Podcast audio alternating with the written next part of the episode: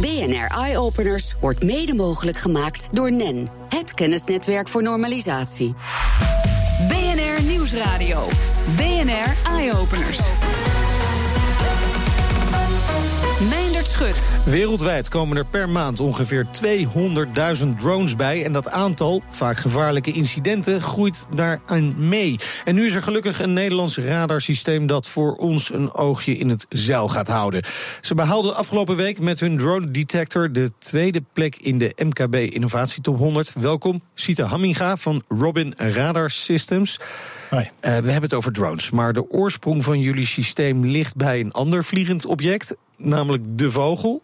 Waarom was daar een detectiesysteem voor nodig in eerste instantie? Nou, dat is eigenlijk al in de jaren 80 ontstaan toen de Nederlandse luchtmacht uh, regelmatig vliegtuigen verloor aan aanvaringen met vogels. Die hebben toen aan TNO gevraagd om. Uh, die vlogen in de motoren van ja, de motors? Ja. ja. Ja. sinds 1950 zijn er twaalf kisten mee verloren. Okay. Uh, dus in vredestijd zijn die vogels je grootste vijand, geloof ik.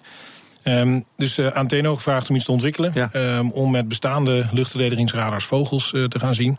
Dat project heette toen Robin. En dat heb ik in 2010 overgenomen om daar een, uh, een wereldbedrijf van te maken. Ja, en daar zijn, ben je hard mee bezig, ongetwijfeld. Maar, maar even uitleggen, hoe werkt zoiets nou? Want ja, je, je kunt dan die vogels zien op een radarsysteem. Ja. en dan kun je er opeens omheen vliegen? Nou, dat wordt in de luchtvaart uh, niet uh, uh, aangeraden. Althans niet in de civiele luchtvaart. Nee. Bij landingen, als die eenmaal in gang is gezet... dan is het niet verstandig om daar nog wat mee te doen. nee, het helpt de bird control departments op luchthavens. Ja, ja. Dus je moet je voorstellen, bijvoorbeeld op Schiphol... zijn daar 16 mensen bezig met het verjagen en in de gaten houden van vogels.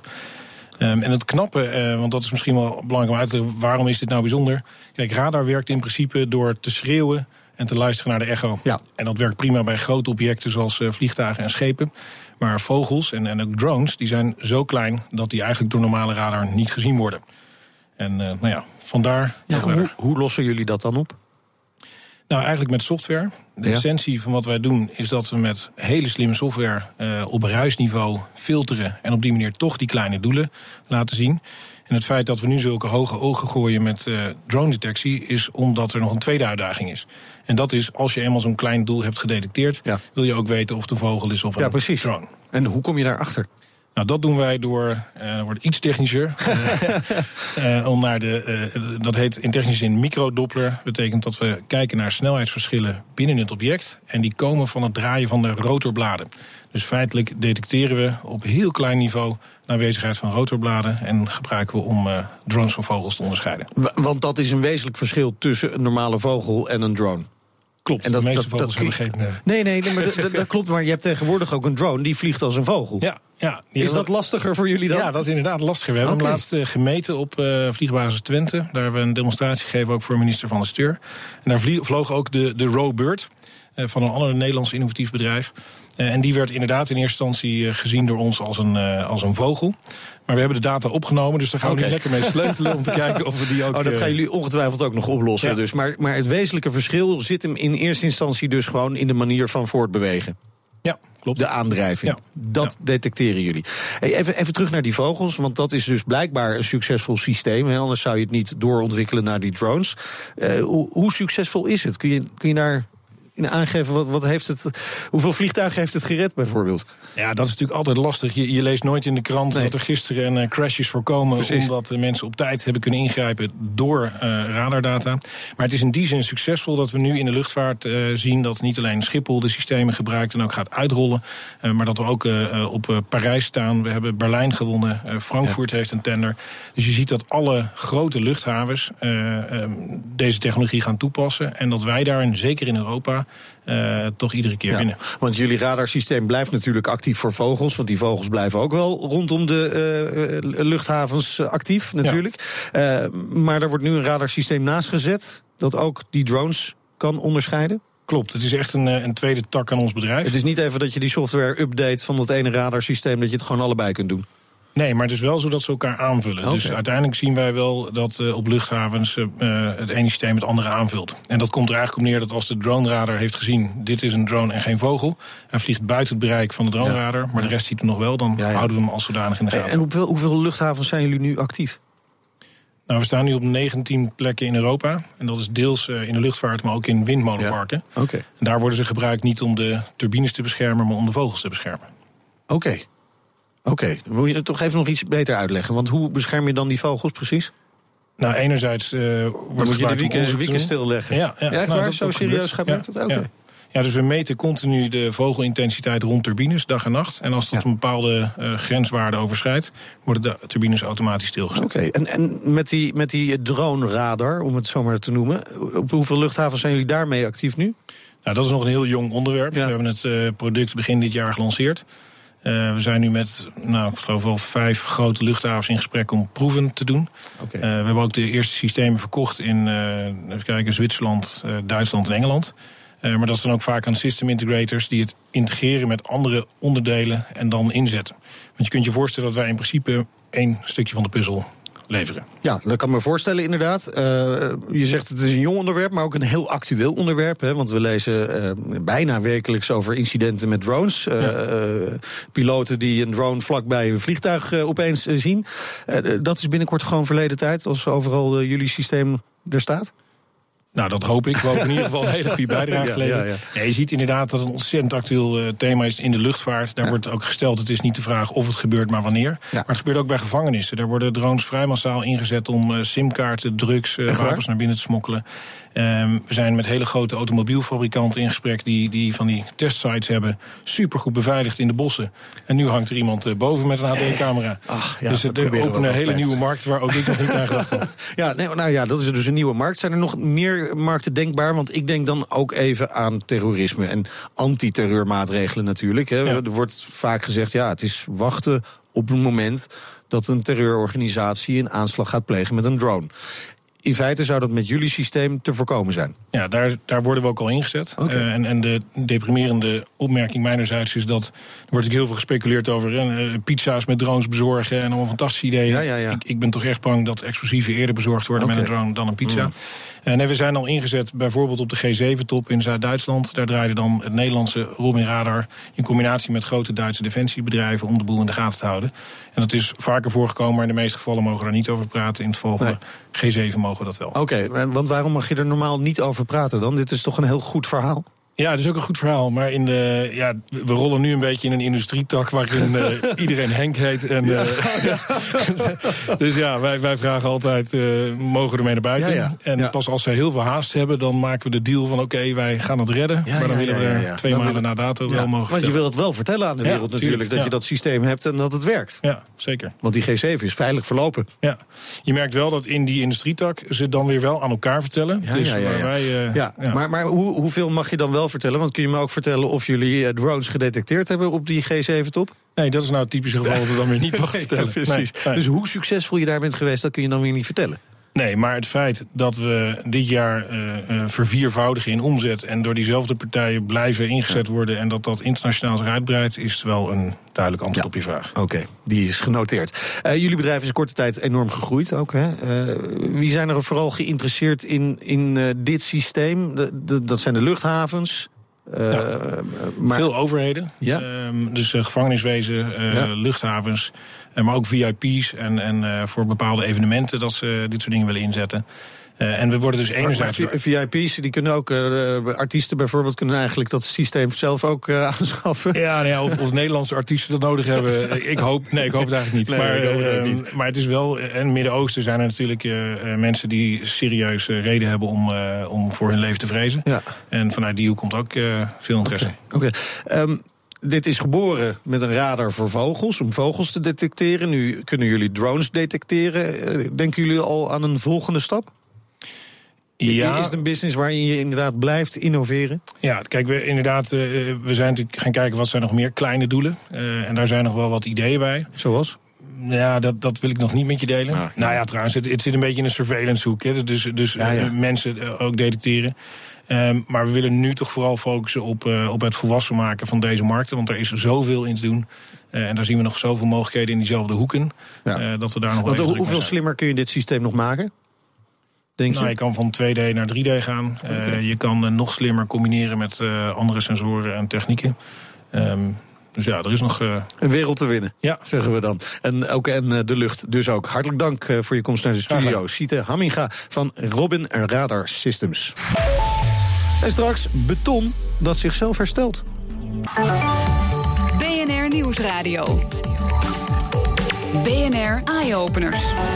Kijk om je heen en je ziet overal beton. Eh, soms zit het achter de bakstenen, maar het zit echt overal ongeveer. En de renovatie van betonconstructies kost in de Europese Unie alleen al zo'n 6 miljard euro per jaar. En vaak is zo'n renovatie nodig omdat het beton begint te scheuren. En die scheuren, soms slechts haarfijn, kunnen ervoor zorgen dat het beton niet meer vochtbestendig is, met alle gevolgen van dien. En met een nieuw soort beton moet dat probleem verleden tijd worden. Bart van der Woert kan daar alles over vertellen. Zijn bedrijf uh, Basilisk haalde met een eh, nieuw product de derde plek in de MKB Innovatie Top 100. Je begrijpt, we zitten echt in die uh, Innovatie Top 100. Um, Bart, laten we eerst eens kijken naar het probleem. Hè. Hoe vaak komt het voor dat beton daadwerkelijk begint te scheuren? Um als je naar beton kijkt, beton kan heel veel druk opnemen, ja. uh, maar weinig trek. En daarbij, daarom doe je staal in beton. En als je staal in ja. beton doet, dan kan die trekspanning opnemen. Maar dan scheurt beton eigenlijk altijd. Okay. Dus bijna ieder beton is gescheurd. Weliswaar een heel fijnmazig scheurpatroon. Maar bij elke trekspanning treedt een scheur op. Ja, ja. En, en dat kan weer problemen opleveren. Ja, dat kan in sommige situaties problemen opleveren. Met name in maritieme omgevingen waar het zoutwater, agressief water in die scheurtjes dringt. Maar gewoon regenwater is niet echt een groot probleem? Regenwater ook, maar dat ligt als het beton een bepaalde leeftijd heeft, dan kan dat ook gebeuren. Oké, okay, oké. Okay. Uh, en, en dan kan er dus vochtproblemen kunnen ontstaan. Ja, nou, vocht dringt in de beton. Ja. Uh, komt bij het wapeningsstaal en het staal kan gaan roesten. Dat zet vervolgens uit. En dan krijg je het bekende fenomeen betonschade, ja. oftewel betonrot. betonrot. Ja. Een ander probleem is dat er gewoon uh, eenvoudige lekkage optreedt. Dus dat het uh, beton niet meer waterdicht is. Nee, dat is dan misschien nog een relatief klein probleem. Hè? Maar betonrot, wel. ja precies, maar betonrot is wel echt, echt een... Ja, betonrot heeft als probleem. nadeel.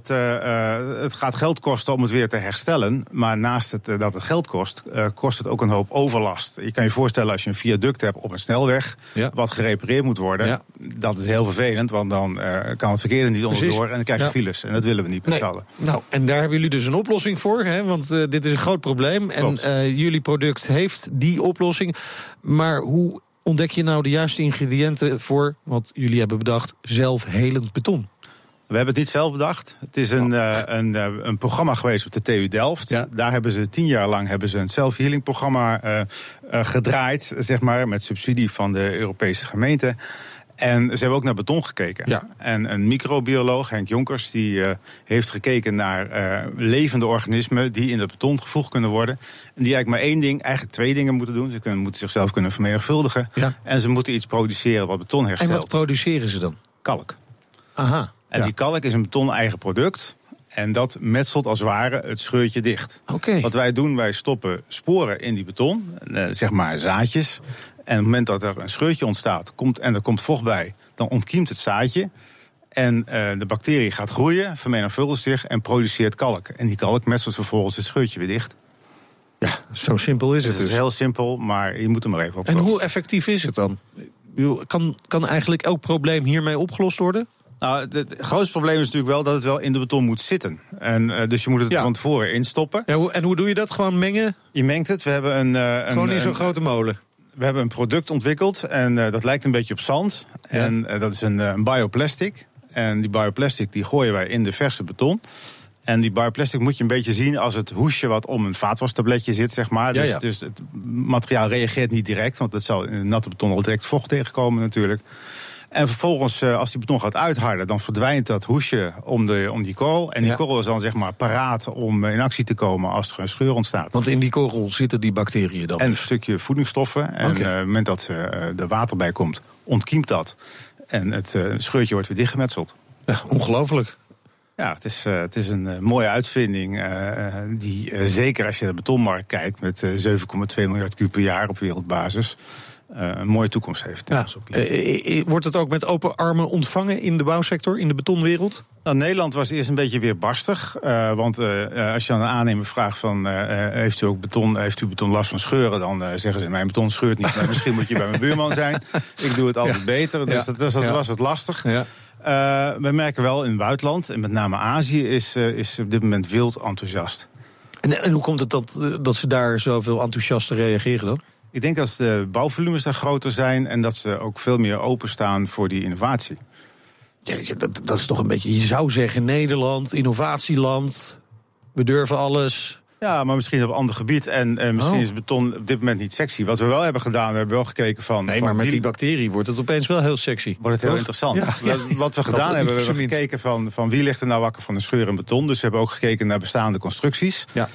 En eh, met die voor die bestaande constructies hebben we ook twee producten ontwikkeld die bestaande constructies kunnen repareren. Oké, want dat maakt het wel heel erg interessant. Hè? Want ik noemde eerder dat bedrag van, eh, van 6 miljard euro... wat alleen al Ja. in de EU nodig is om bestaande constructies te repareren. Maar hoe, hoe werkt dat dan precies? Want je kunt Nou, niet zien- meer in dat beton, toch? Nee, dan, dan moet je dus. eh, wat wij dan doen, dan gaan we over het beton. Eh, we hebben een vloeistof eh, ontwikkeld, een, eh, een eh, liquid sy- sy- systeem. wat je eh, over eh, dekken, parkeerdekken uitspreidt. Eh, die vloeistof er zitten actieve bacteriën in. In tegenstelling tot die bacteriën Ja. die in de Ja. beton niet actief zijn. Ja. En die dringen in die scheurtjes. Dan vormt zich een gel. En die gaan direct gaan ze, eh, die scheuren dichtzetten. Dat wordt erg goed ontvangen door beheerders van eh, parkeergarages. Want al die parkeergarages die, zitten vol met scheuren.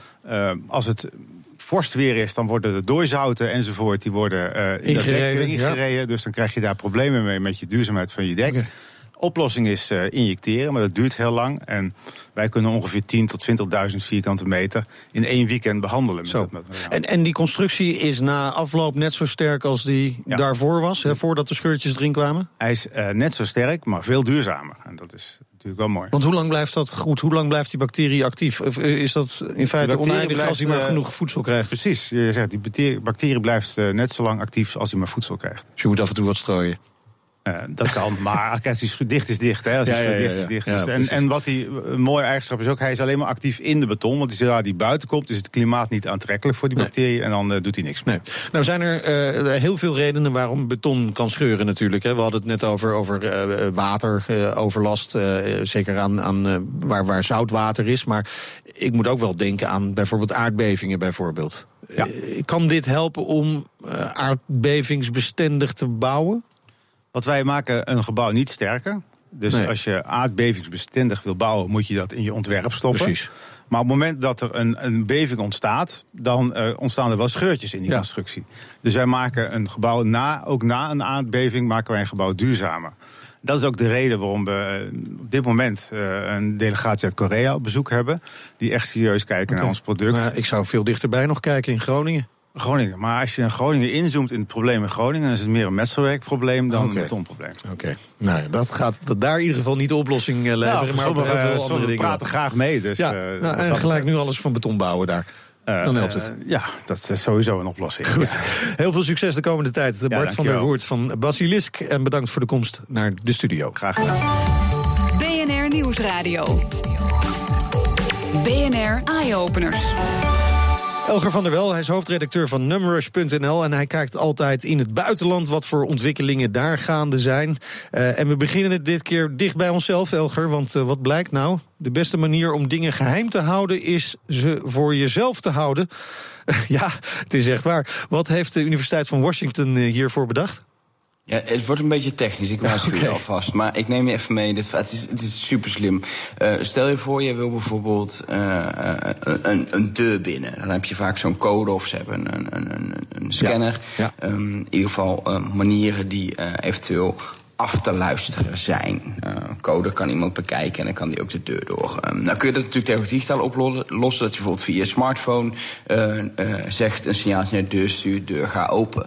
Maar ook dat is een draadloze communicatie die is af te luisteren. Dus wat hebben wetenschappers uh, van de Universiteit van Washington bedacht? Laten we dat helemaal via het lichaam lopen. Dus ze hebben een systeem bedacht dat je bijvoorbeeld kan toepassen op dan dit voorbeeld van een deur, maar op allerlei dingen. Um, waarbij je uh, je telefoon pakt en die een signaal stuurt en ja. dat door jouw lichaam doet. En dat komt dan via jouw vinger bijvoorbeeld weer uit bij de deur. Dus je legt op een, op een sensor op de deur, leg je je vinger. Dat is ook nog jouw vingerafdruk, die leest die als een soort extra controle of jij het echt bent. Je legt je vingerafdruk ook op jouw telefoon, op de vingerafdruklezer. En vervolgens stuurt je een signaaltje letterlijk door je lichaam. Niet af te luisteren dus, want het gaat niet door de lucht naar die deur. Dus je kan op die manier hyperveilig communiceren. Um, en het kan bijvoorbeeld ook worden toegepast uh, voor mensen die voor gezondheidsredenen uh, wearables dragen. Een speciaal horloge met sensoren ja. om een pols. Om zeker te weten dat het van diegene is. Omdat je door het lichaam heen kan bevestigen dat het van diegene is. Dus echt een, is, weet je, het is echt van die onderzoeken die we, die we niet uh, mogen toegepast nee, zien. precies. Maar die wel eens heel belangrijk kunnen zijn ja. om te zorgen ja. dat we, dat we een, een, een stap hoger gaan op het van veilig. Hey, en, en het is niet slecht voor je lichaam? Nee, het is allemaal veilig, weet je. Je kan gewoon uh, een soort, ja, een soort uh, statische elektrische stroompjes door je lichaam uh, sturen. Je, je kent het eigenlijk wel, misschien van die knopjes, dat je, dat je twee knopjes indrukt ja. en dat er een zoometje gaat. Dan gaat ook eigenlijk die stroom door je lichaam ja. heen op dat moment. Gaat, dat gaat gewoon ook al. Ja, hey, over stroom gesproken. het is meer wat we zelf kunnen doen. Tesla die wil van de gemiddelde huiseigenaar een energieleverancier gaan maken. Hoe, hoe gaan ze dat precies doen? Ja, Tesla die, uh, heeft niet alleen elektrische auto's, maar ook van die huisbatterijen. Daar ja. kun je stroom lokaal in je huis opslaan. Bijvoorbeeld als je zonnepanelen hebt, dan sla je overdag uh, stroom op die je s'nachts kan gebruiken. Um, maar samen met uh, Eneco in Nederland, dat is wel leuk, is ook een Nederlands initiatief, um, willen ze die stroom gaan gebruiken als een soort extra backup voor het energienetwerk. Je kan natuurlijk centraal stroom gaan opslaan voor als de vraag heel hoog wordt. Maar als mensen allemaal batterijen thuis hebben, waarom zou je dat dan niet als buffer gebruiken? Dus um, Eneco gaat samen met Tesla mensen betalen om een deel van de capaciteit van die batterij beschikbaar te maken voor andere mensen. Dus eigenlijk voor, de he voor het hele energienet. Op die manier creëren zij bij hoge, hoge vraag. Dus als opeens iedereen zijn wasmachine tegelijk aanzet. Een soort backup systeem ja, zonder ja, ja, dat ze ergens dat centrale voor op te slaan. Je doet daar gewoon ja, crowdsourced aan mee eigenlijk. Mooi, en, en, en je kunt gewoon die Powerwall gewoon terugverdienen op die manier dus. Dat is ook wel fijn. Precies. Ja, eh, iedereen rijdt dan op die manier. Hey, ehm, we hebben het afgelopen tijd veel gehad over die... Ja, volgens sommigen in ieder geval vervelende nieuwe koptelefoon-ingang van Apple. Hè, waar je oude eh, mini-jack niet meer in kan. Eh, is- is- Hij is vervelend. Ja, hij is echt vervelend, ja. ik heb hem, het is super irritant. Oké, nou ja, hij is dus vervelend, daar staat nu vast. Ehm, maar gaan andere smartphones volgen?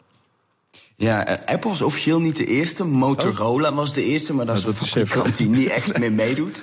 Dus daar heeft niemand gewerkt, zeg maar. Ehm, eh, maar er is nu een, een, een, een, eigenlijk een afspraak gemaakt in de industrie om USB-C, wat nu voor het eerst eigenlijk een beetje in telefoons wordt gebruikt ook voor het opladen als aansluiting. Om daar ook audio doorheen te sturen. Dus er is nu één afspraak waar ook koptelefoonfabrikanten aan mee kunnen doen. Zo kun je via USB-C audio eh, versturen. En als er een standaard is, is de kans groot dat fabrikanten ook de stap gaan zetten. Zeggen, nou, dan omarmen we die standaard en eh doen we mee. En dan zou dus de koptelefoon eh eh aanstaan kunnen verdwijnen. Dus het is niet zeker dat het morgen gebeurt, maar het zal, het zal de ontwikkeling alleen maar versnellen. Dus, eh, Nou, of we er echt blij van worden, dat is de vraag. Dankjewel, Elger van der Wel, hoofdredacteur van Numrush.nl. Op bnr.nl slash eyeopeners vind je nog veel meer innovaties met impact. En op Twitter vind je ons via BNR Eyeopeners. Heb je nou zelf iets leuks gezien of bedacht? Stuur dan een mail naar eyeopeners.bnr.nl. Dit was hem voor nu. Je hoort ons in de toekomst. BNR Eye Openers wordt mede mogelijk gemaakt door NEN, het kennisnetwerk voor normalisatie.